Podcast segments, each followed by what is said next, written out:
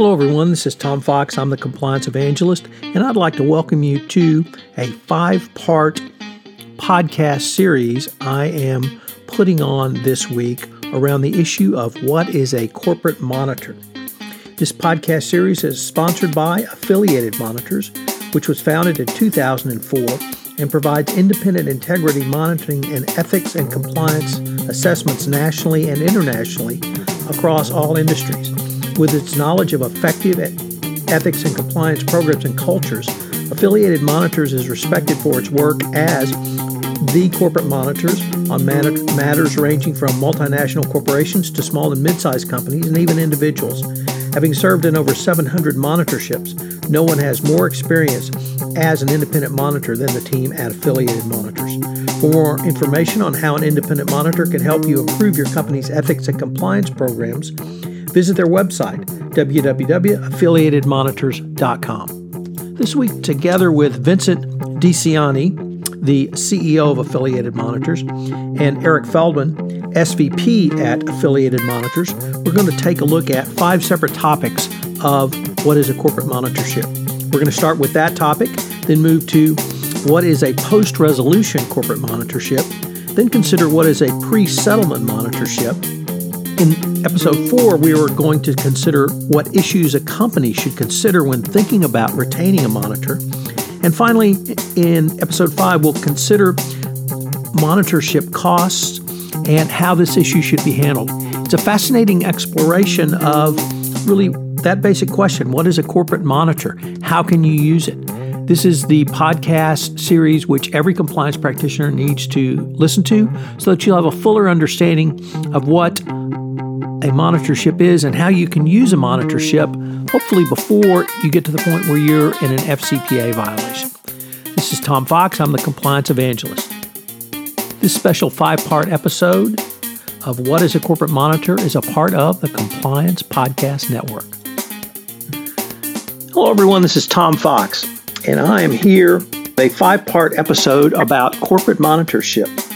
Over the this five podcast series, I am joined by Vincent DiCianni, the president and founder of Affiliated Monitors Inc., and Eric Feldman, the Senior Vice President of Affiliated Monitors. Hello, everyone. This is Tom Fox, and I'm back for episode four in my five part podcast series with Affiliated Monitors about corporate monitorships. Today, I'm visiting with Eric Feldman, the Senior Vice President and Managing Director, Corporate Ethics and Compliance Programs on Affiliated Monitors.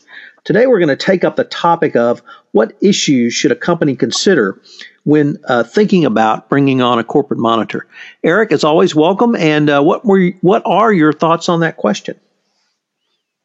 Well, it is a great question, uh, Tom, and and often we see that uh, this is where companies uh, can either make or break uh, the monitorship is in deciding up front what are what do they want to get out of it and really, the first question that you really have to ask from a company perspective is what are you trying to get out of this monitorship?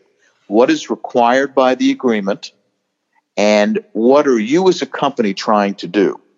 And the most critical piece of it is to understand the philosophy of the potential candidates to be the monitor.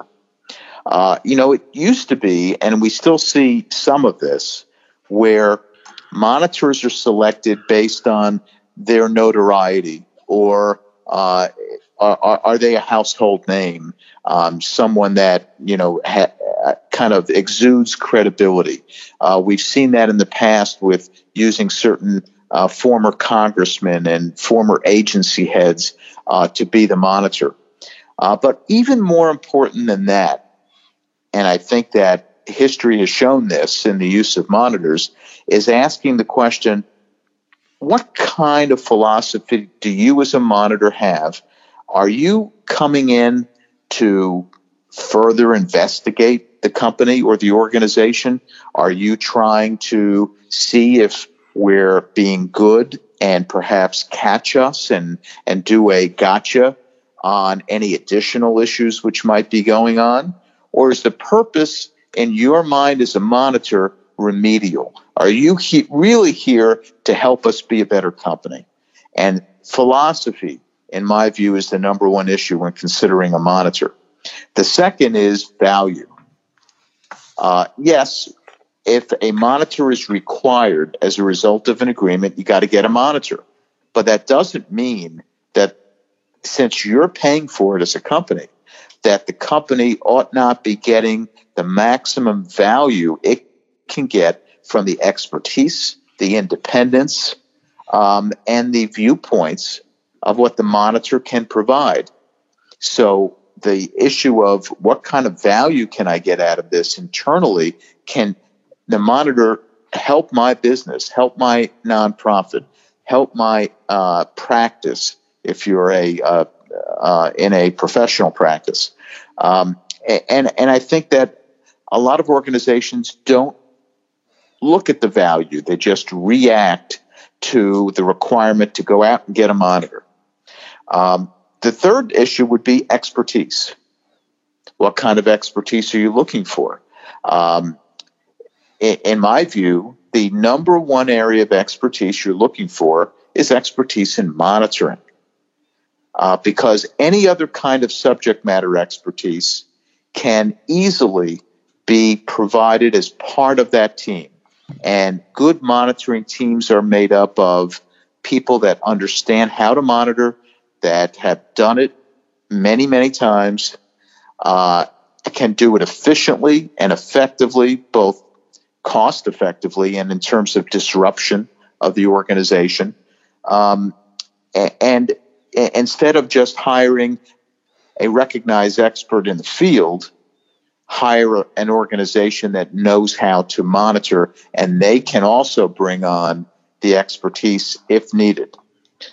Uh, and then the, the other area that I haven't mentioned but is intrinsic in the whole issue of monitoring is you've got to have a monitor that is independent and conflict free. Because if not, then the value of the findings, the value of the entire uh, effort can be at risk. And we've seen this over time in organizations uh, that bring in monitors that, uh, you know, may within their broader organizational structure have some kind of a conflict within the industry or within that company.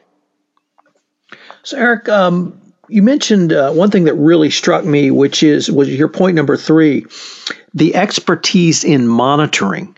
And it struck me because it made me realize that monitoring, and, and you did uh, articulate this, is not simply being a subject matter expert in compliance, export, you name the topic. It's really an expertise in the entire monitoring relationship.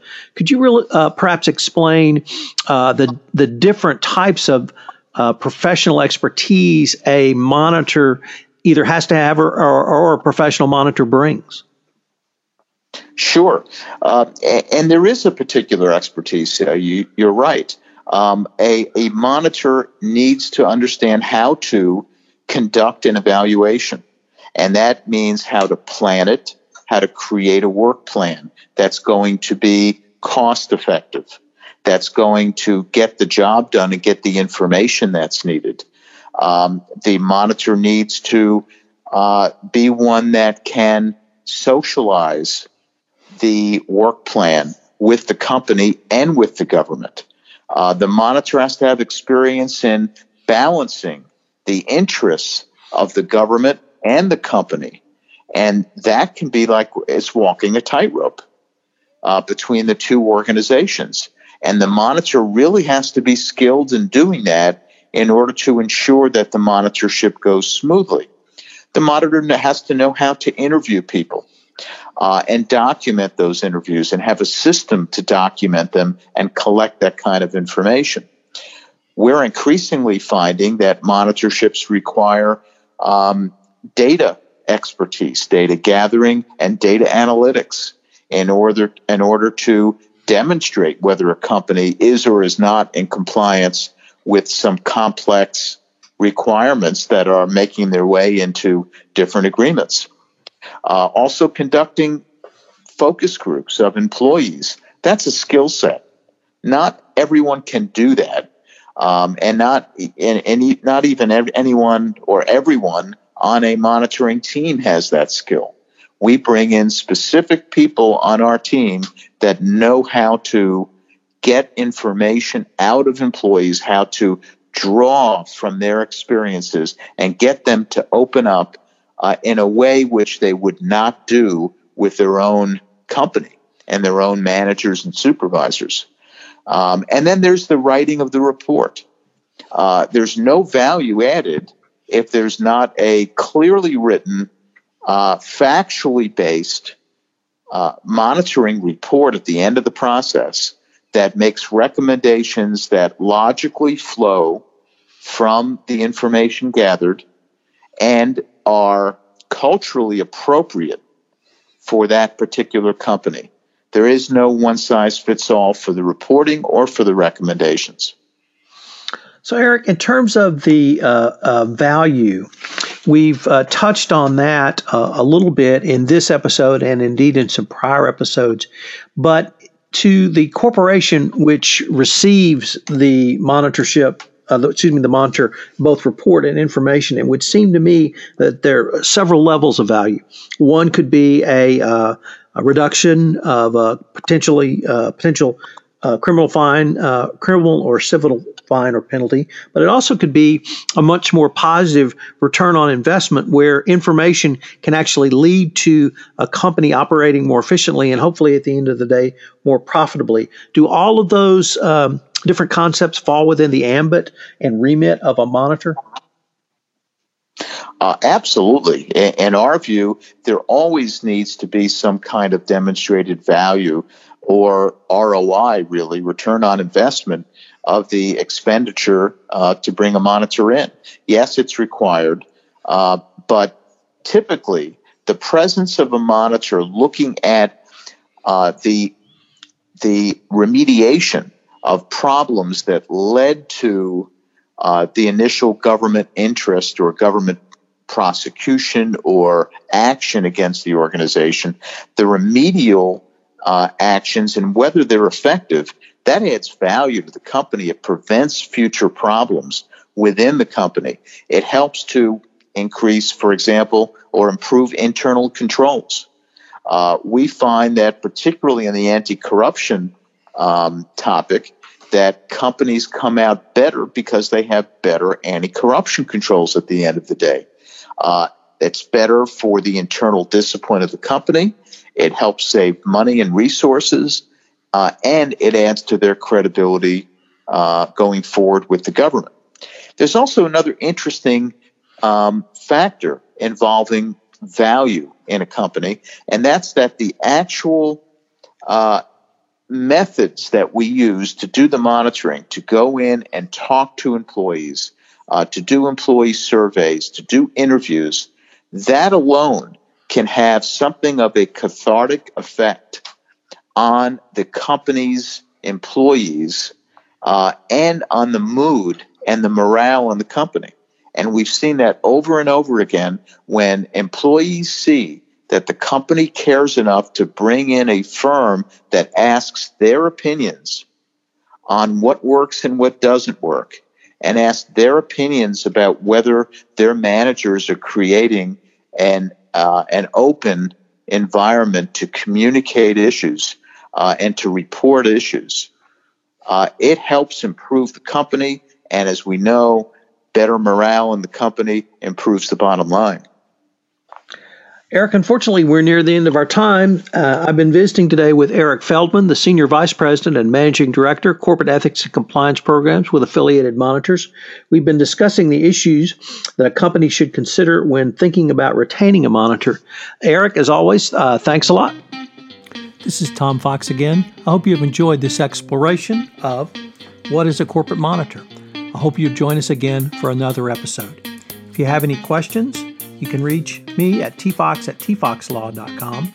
If you have any questions around what is a corporate monitor, please check out Affiliated Monitor's website, www.affiliatedmonitors.com. Thanks again for listening.